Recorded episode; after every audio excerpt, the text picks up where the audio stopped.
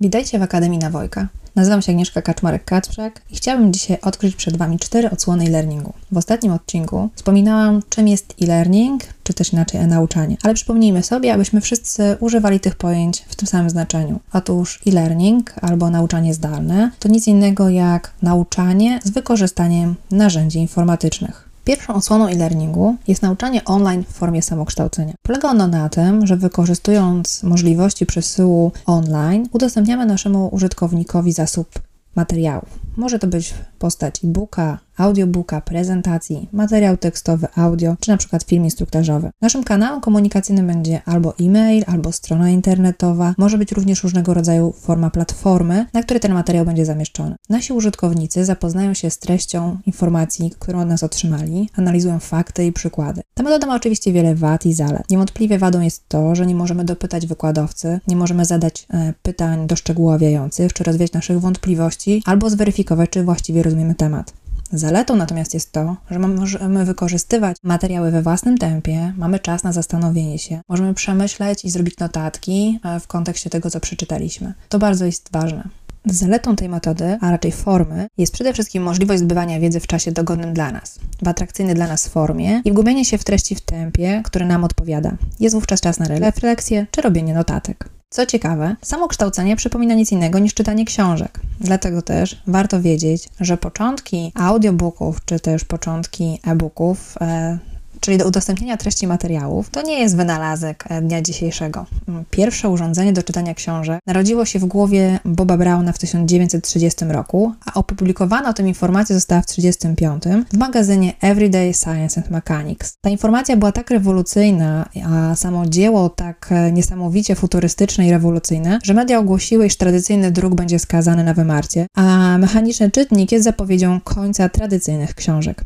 Jak widzicie, od tamtej pory minęło e, zgoła 90 lat, a dalej czytamy książki, dalej drukujemy je w wersjach papierowych, ponieważ nie każdy z nas lubi wykorzystywać źródła e, e-bookowe. E, książki dalej cieszą się ogromnym zainteresowaniem i oby tak pozostało. Natomiast jest oczywiście alternatywa. Co do pierwszego e-booka, mm, to powstał on w latach 40.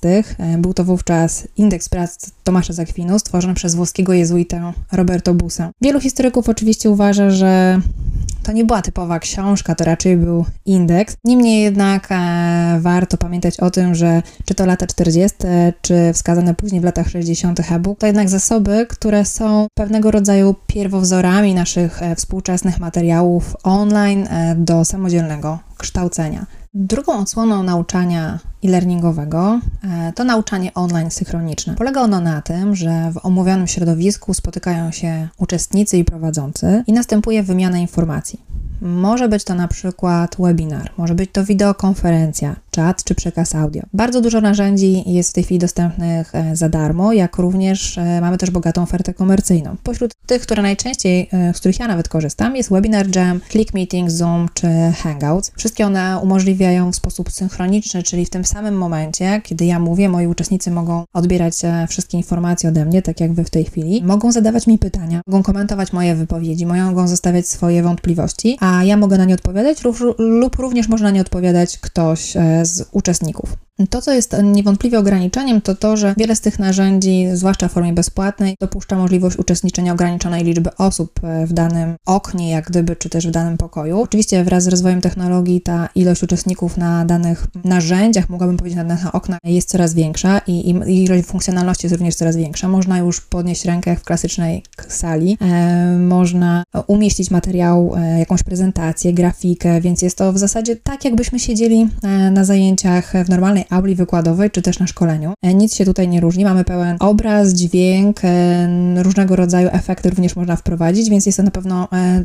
zupełnie odmienna forma od samokształcenia. No i przede wszystkim pozwala na budowanie relacji z wykładowcą, coś, co jest inne niż w przypadku kształcenia synchronicznego. Kolejną odsłoną e-learningu będzie nauczanie online asynchroniczne. Tutaj również korzystamy z platformy. Platform jest bardzo wiele dostępnych, mogą być to platformy typu Moodle, MOOC albo, albo dowolne, naprawdę jest ich bardzo wiele w tej chwili dostępnych na rynku. Natomiast kształcenie online asynchroniczne od synchronicznego różni się tym, że nauczyciel nie jest dostępny w tym samym momencie, w którym umieszczane są materiały. Tutaj możemy mówić o, o kontakcie z prowadzącym w harmonogramie prowadzącego, kiedy są z góry narzucone godziny, kiedy nauczyciel czy prowadzący będzie odpowiadał na pytanie bądź wątpliwości. E, najczęściej polega to na tym, że prowadzący szkolenie bądź kurs umieszcza materiały, e, podaje tematy do dyskusji na forach bądź na czatach, a następnie w wybranym czasie analizuje materiały przesłane od grupy albo umawia się z grupą na termin, kiedy będzie, kiedy będzie dostępny, kiedy da feedback do, do swoich materiałów przesłanych wcześniej, do wszystkich uwag. Co jest ciekawe, taki pierwszy kurs online, to znowu możemy się cofnąć troszkę w przeszłość, e, to rok 1960. Uniwersytet Villanay wykorzystuje intranet po to, żeby stworzyć pierwszy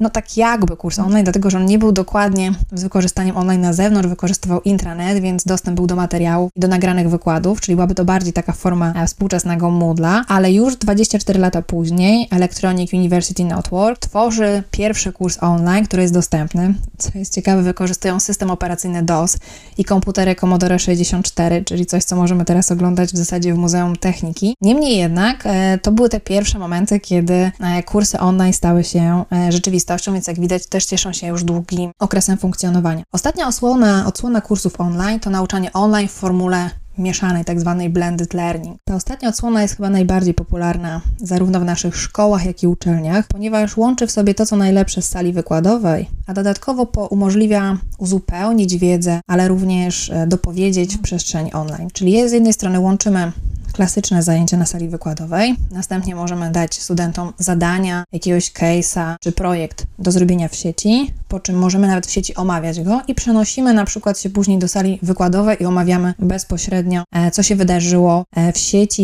i jak sobie poradzili studenci z zadaniami. Co więcej, w e, przestrzeni online możemy dodawać dodatkowe materiały uzupełniające, rozszerzające, wskazywać na dodatkowe źródła, z których warto byłoby skorzystać, ale również pozwala ta przestrzeń online nam na tworzenie zespołów studenckich, którzy może z braku czasu nie mogliby się spotkać po zajęciach, po studiach, czy też po zajęciach lekcyjnych nasza młodzież szkół średnich, a tutaj w tej przestrzeni online, w której naturalnie funkcjonuje, mogą omówić swoje problemy, swoje pytania i ten projekt na przykład e, zrealizować. Jakie są zalety i wady?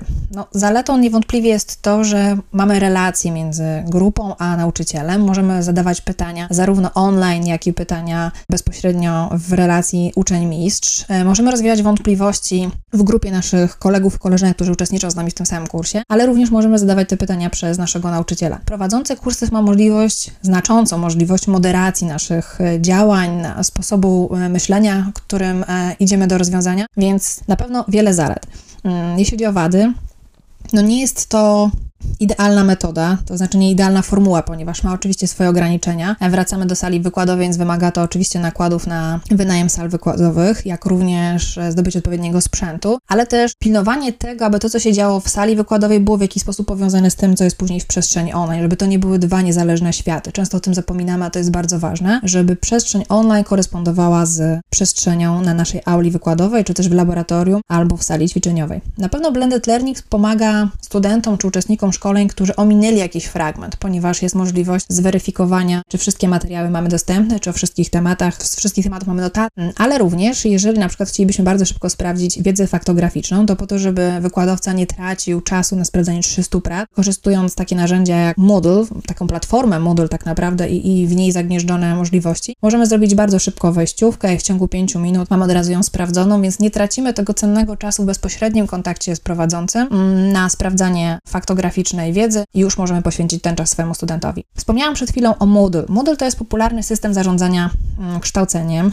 Jest to pewnego rodzaju jest to środowisko zdalnego nauczania, bardzo popularne, które e, powstało, mogę powiedzieć, że w zasadzie 20 lat temu. Pierwsza wersja 1.0 to 20 sierpnia 2002 roku. Aktualnie korzystamy już z wersji 3.8. E, Ma w sumie swojej nazwie już zagnieżdżone pewne cechy charakterystyczne, jeżeli chcemy mówić o Moodle. Przede wszystkim słowo Moodle wzięło się od Modular Object Oriented Dynamic Learning Environment, czyli jest to środowisko modułowe, dynamiczne, zorientowane obiektowo jest to środowisko nauczania przede wszystkim.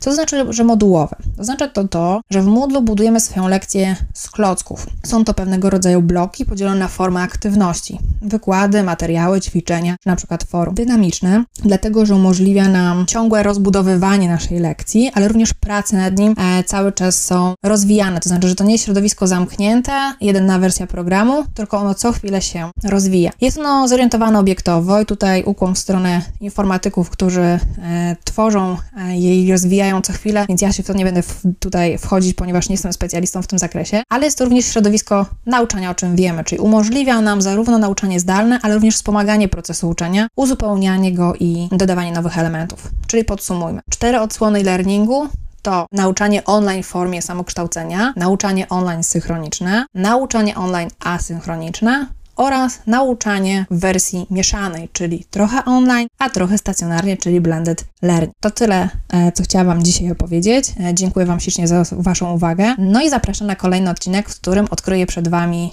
czym jest i co to jest MOOC oraz na jakich platformach możecie go spotkać.